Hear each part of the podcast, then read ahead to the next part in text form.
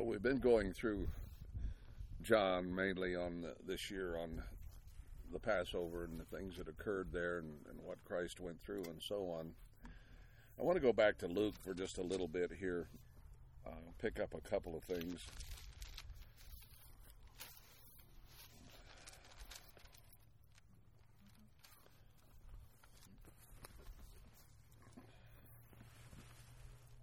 I was looking a little earlier this, I think it's in John, and my eye wouldn't fall on it, where it says, "You are clean, except the one that betrayed him." You remember that. It may be in Matthew or Mark, I'm not sure. It doesn't really matter. It's just a matter of him addressing them and telling them because of the Passover they'd been through and what he was about to do, that they would all be clean through the Holy Spirit. Now, that means the consequence, or actually the penalty of sin, would be erased by his death and his blood spilled. I think we've talked recently, though, about the consequences of sin don't always go away, at least in our human lives. The eternal penalty he removes so that we can have eternal life and not have to die eternally. We're all going to die once physically. Whether he considers dying in dirt sleep, or whether that means when you're changed, the old body dies, whether it slips back or whether it disappears as you're made spirit, it doesn't say, and it doesn't matter. That's a technicality. But nonetheless, the penalty for our sin, death eternally, is removed. Now, we put sin out, as we've been working on during this time.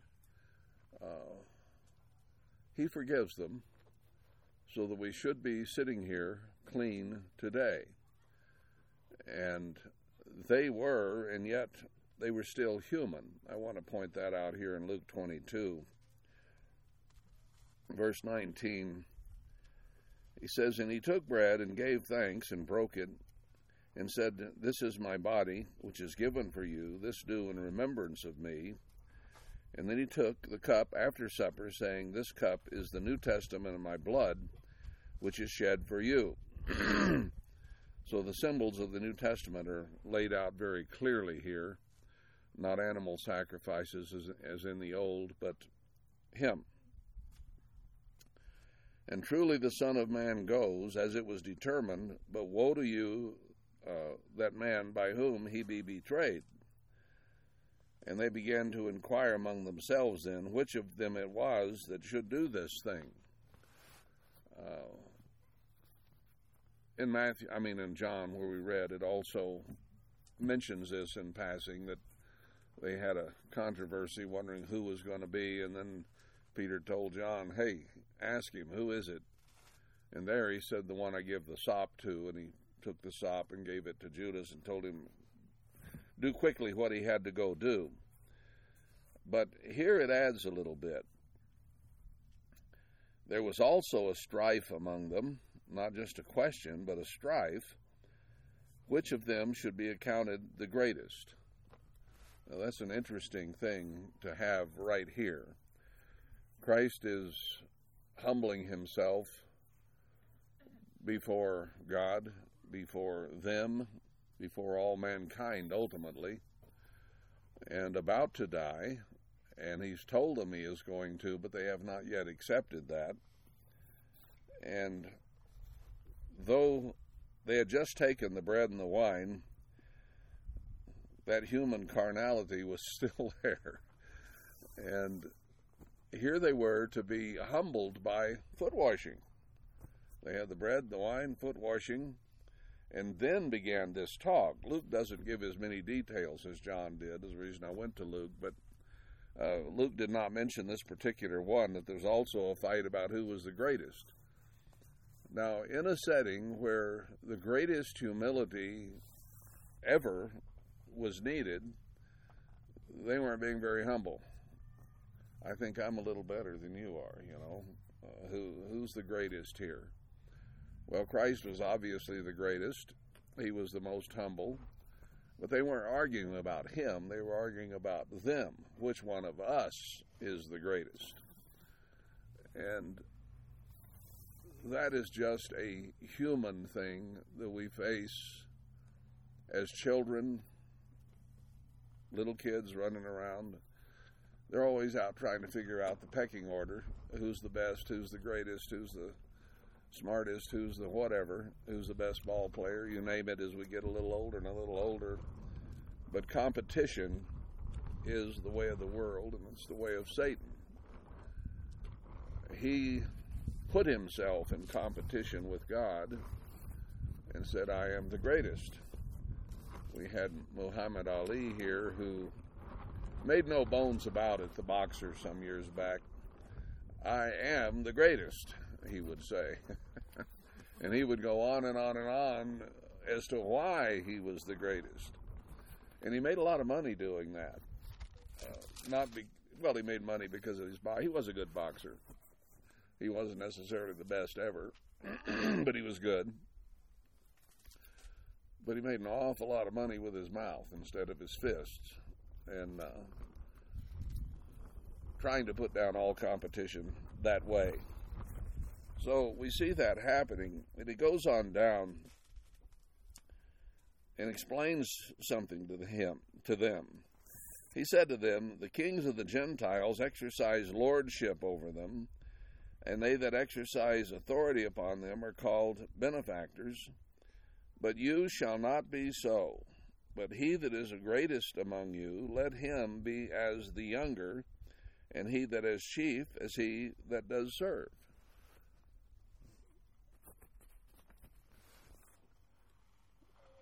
Elders don't need to be putting themselves above the younger and saying, hey, I'm more important than you are.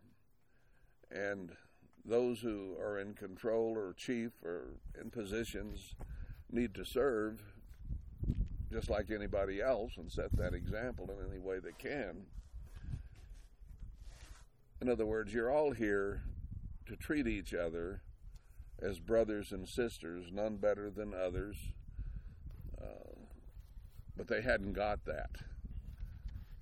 They weren't fully converted. In fact, they weren't converted, as he points out here in just a minute. For who is greater, he that sits at meat or he that serves? Is not he that sits at meat, but I am among you as he that serves. Remember yesterday, he had breakfast ready for them when they came off the boat.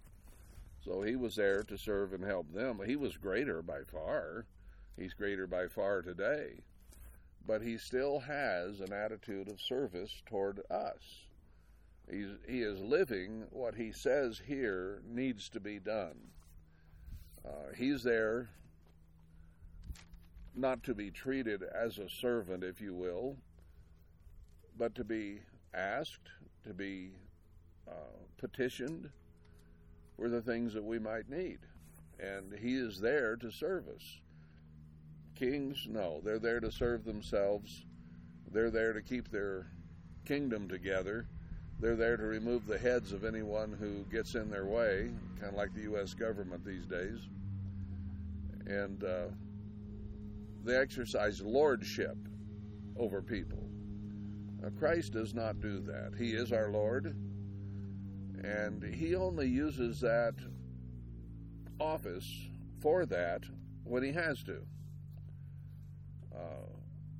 You and I, if we are serving him, loving him, praying to him, and praying for each other, he doesn't need to exercise lordship over us. We're not in rebellion. We're not hurting anybody. We're not doing anything wrong. So why would he come around and say, well, you know who I am? No, he doesn't need to do that with us, because we are submitted to him and we are submitted to each other. He tells us that we should all submit one to another. So you think you're right and somebody else is wrong. Why do you need to make a big deal out of it? We tend to do that. Well, I'm right and he's wrong. No, we don't need to do that. Just do things right. If there's some disagreement over it, be willing to back down and say, okay, we'll do it your way. That is a better form of management and getting along with people. You know, if they have a job that's been assigned, you could have put 4 different people in that job, and it would have probably been done 4 different ways, because everybody thinks a little different than somebody else. So, what's the problem? Whoever you said do it, let them go do it. You don't have to micromanage it and tell them everything they have to do, and it has to be done just your way. There are a lot of foremen and people in business who are not liked by employees because you got to do everything just so. I don't think that way as a human, basically. Sometimes, sure. But to me, there's a job I want done. Have somebody do it. All right? It needs done. You go do it. And I'm basically done then. I don't have to worry about it. I don't have to go over there and say, how are you doing that now? How are you doing that? No, just let them go do it. And it doesn't matter who you sent. It'll get done a different way. As long as it gets done and the product is right is all that matters. Which end of the hoe you use doesn't matter. The guy that uses a sharp end will probably be done quicker. But if he wants to use the blunt end, okay. And you can go by and check on him every few days and see how he's coming along. But it doesn't matter. Really, in that sense, the method. It's, can a job get done? Instead of saying, how do we get this job done, and then conferring among themselves what's the most efficient way, nothing wrong with that, and then deciding, well, yeah, that does sound like a good idea, let's do it that way. We don't need to all insist, we do it our way. Because our way is the best way, of course, and the spirit of competition gets in the way. These guys argued not only about who was the greatest, but in another place it says they were arguing about who would sit on Christ's right hand and left hand, as if they had anything to do with that. And he told them, that's my responsibility. You don't have to worry about that. I think we should be more concerned, are we going to get that 144,000th chair, than which side of who gets to sit between the Father and the Son. You know, that just doesn't work.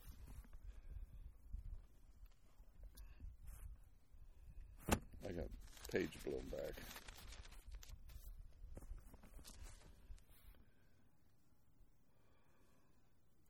Who is greater, served or the served? Or the server. And he told them, you're no longer my servants, you're my friends. So he removed it from the servant class. We're all his friends and need to treat each other as friends and as his friends. It's what we need to be doing so that we all get along as friends and brothers. Maybe I shouldn't say as brothers. Brothers aren't always a good example of that kind of cooperation, but they should be. You are those who have continued with me in my temptations, and I appoint to you a kingdom, as my Father has appointed to me, that you may eat and drink at my table in my kingdom and sit on thrones judging the 12 tribes of Israel. So he's already told us we'll be kings and priests. How high on the totem pole? Well, there won't be a totem pole. He'll just tell us where we are, and then we fulfill that.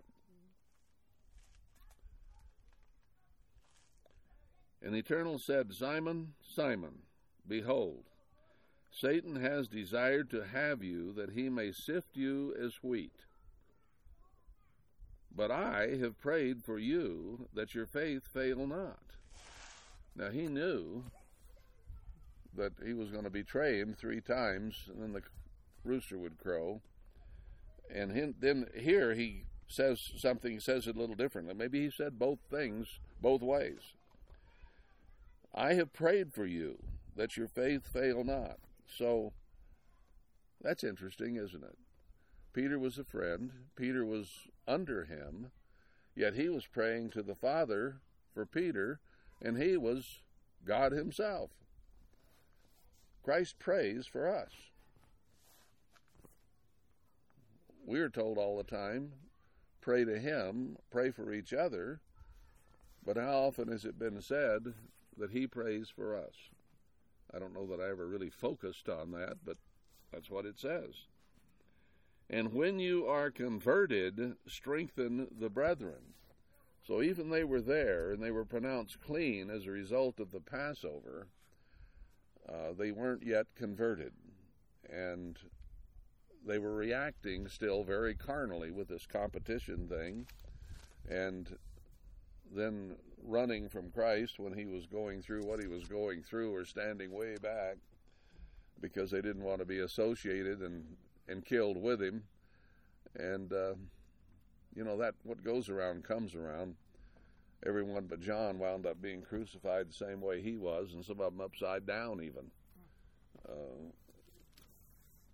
So he was going to be converted, and he said to strengthen the brethren.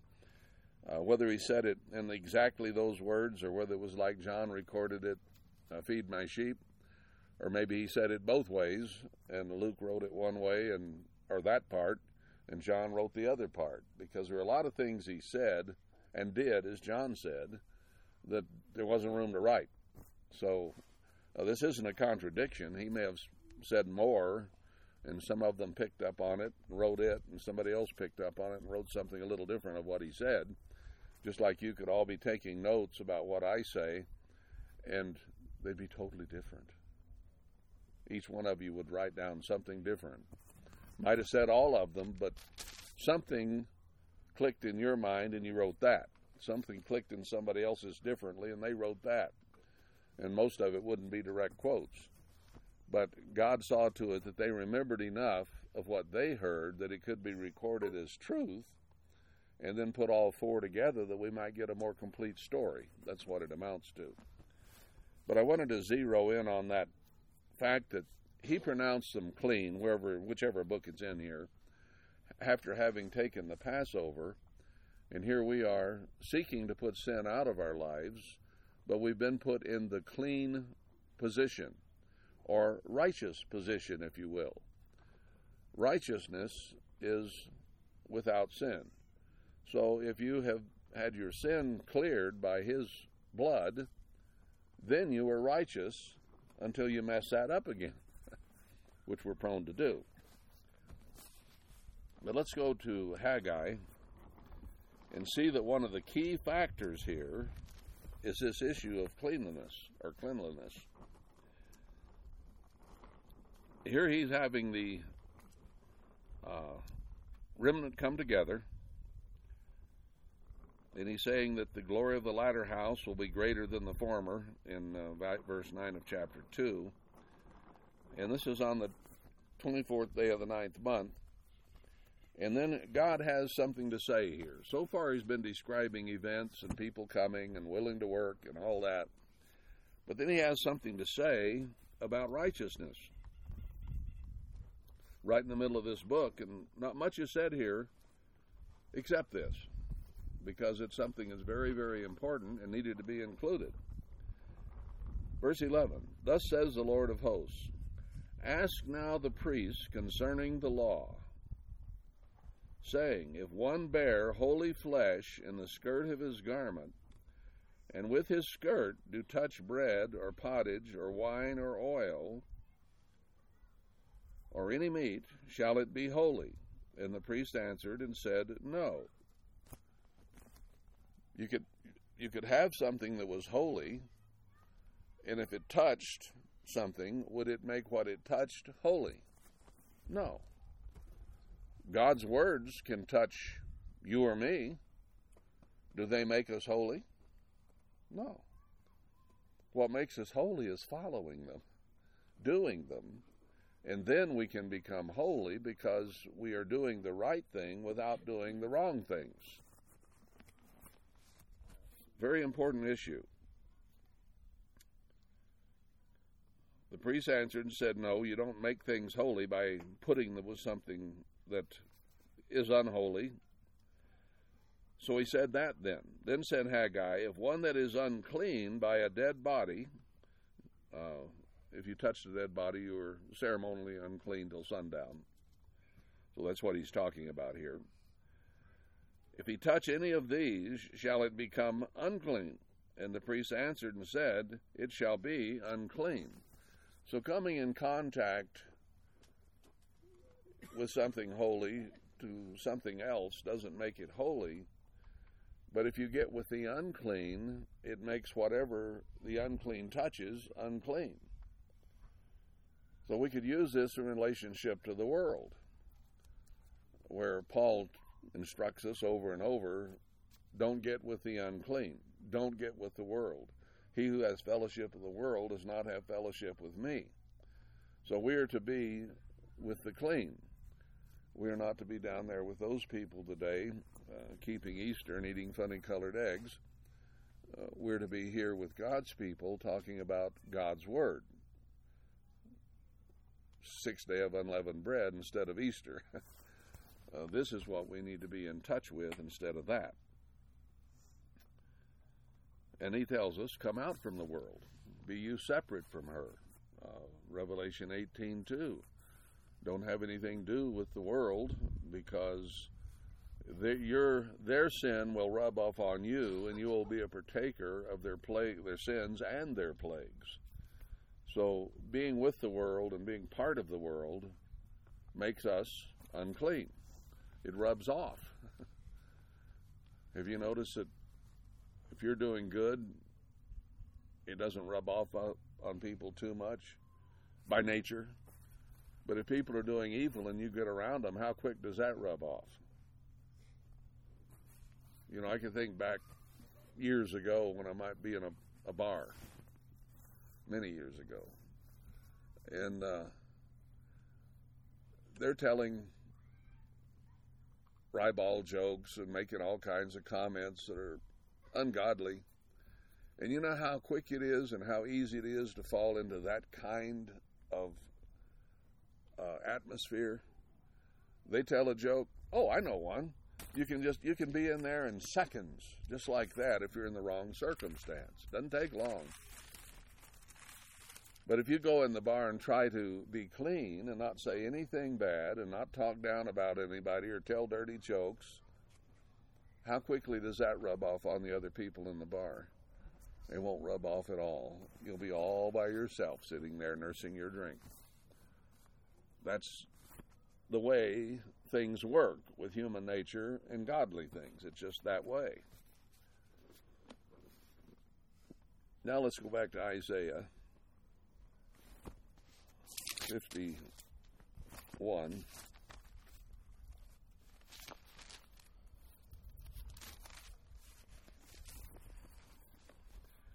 Here he tells us in the beginning of this to wake up and put on God's strength, verse 9, and even above that, and not let the world walk all over us.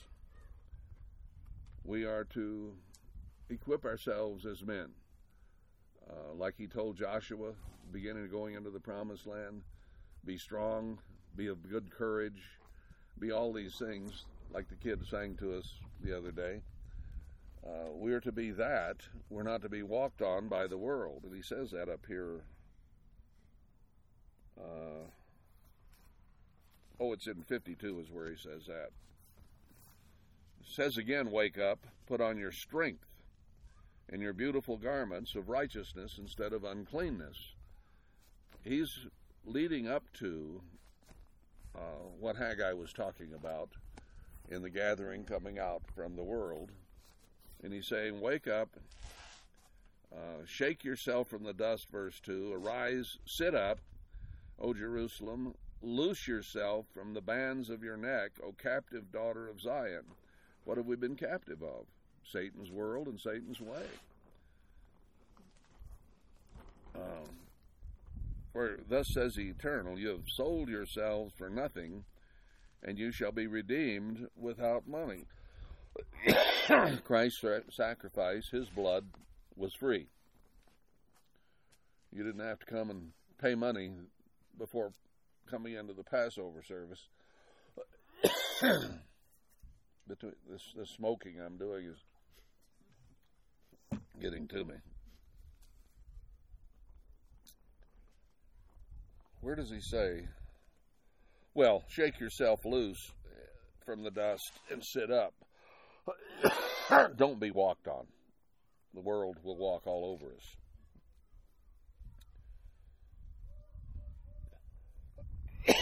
Then he goes into a message down here about how beautiful are the feet of those, or him, that will publish peace and encourage strength, that God reigns, that we don't have to worry about anything because there is a supreme being who can take care of everything that we need taken care of. And that the watchman will lift up the voice, together shall they sing, when they shall see eye to eye, when the Eternal shall turn around or bring back or begin to bless Zion again. That's when the two witnesses will come together and speak the same thing. And that's when he begins to bless again.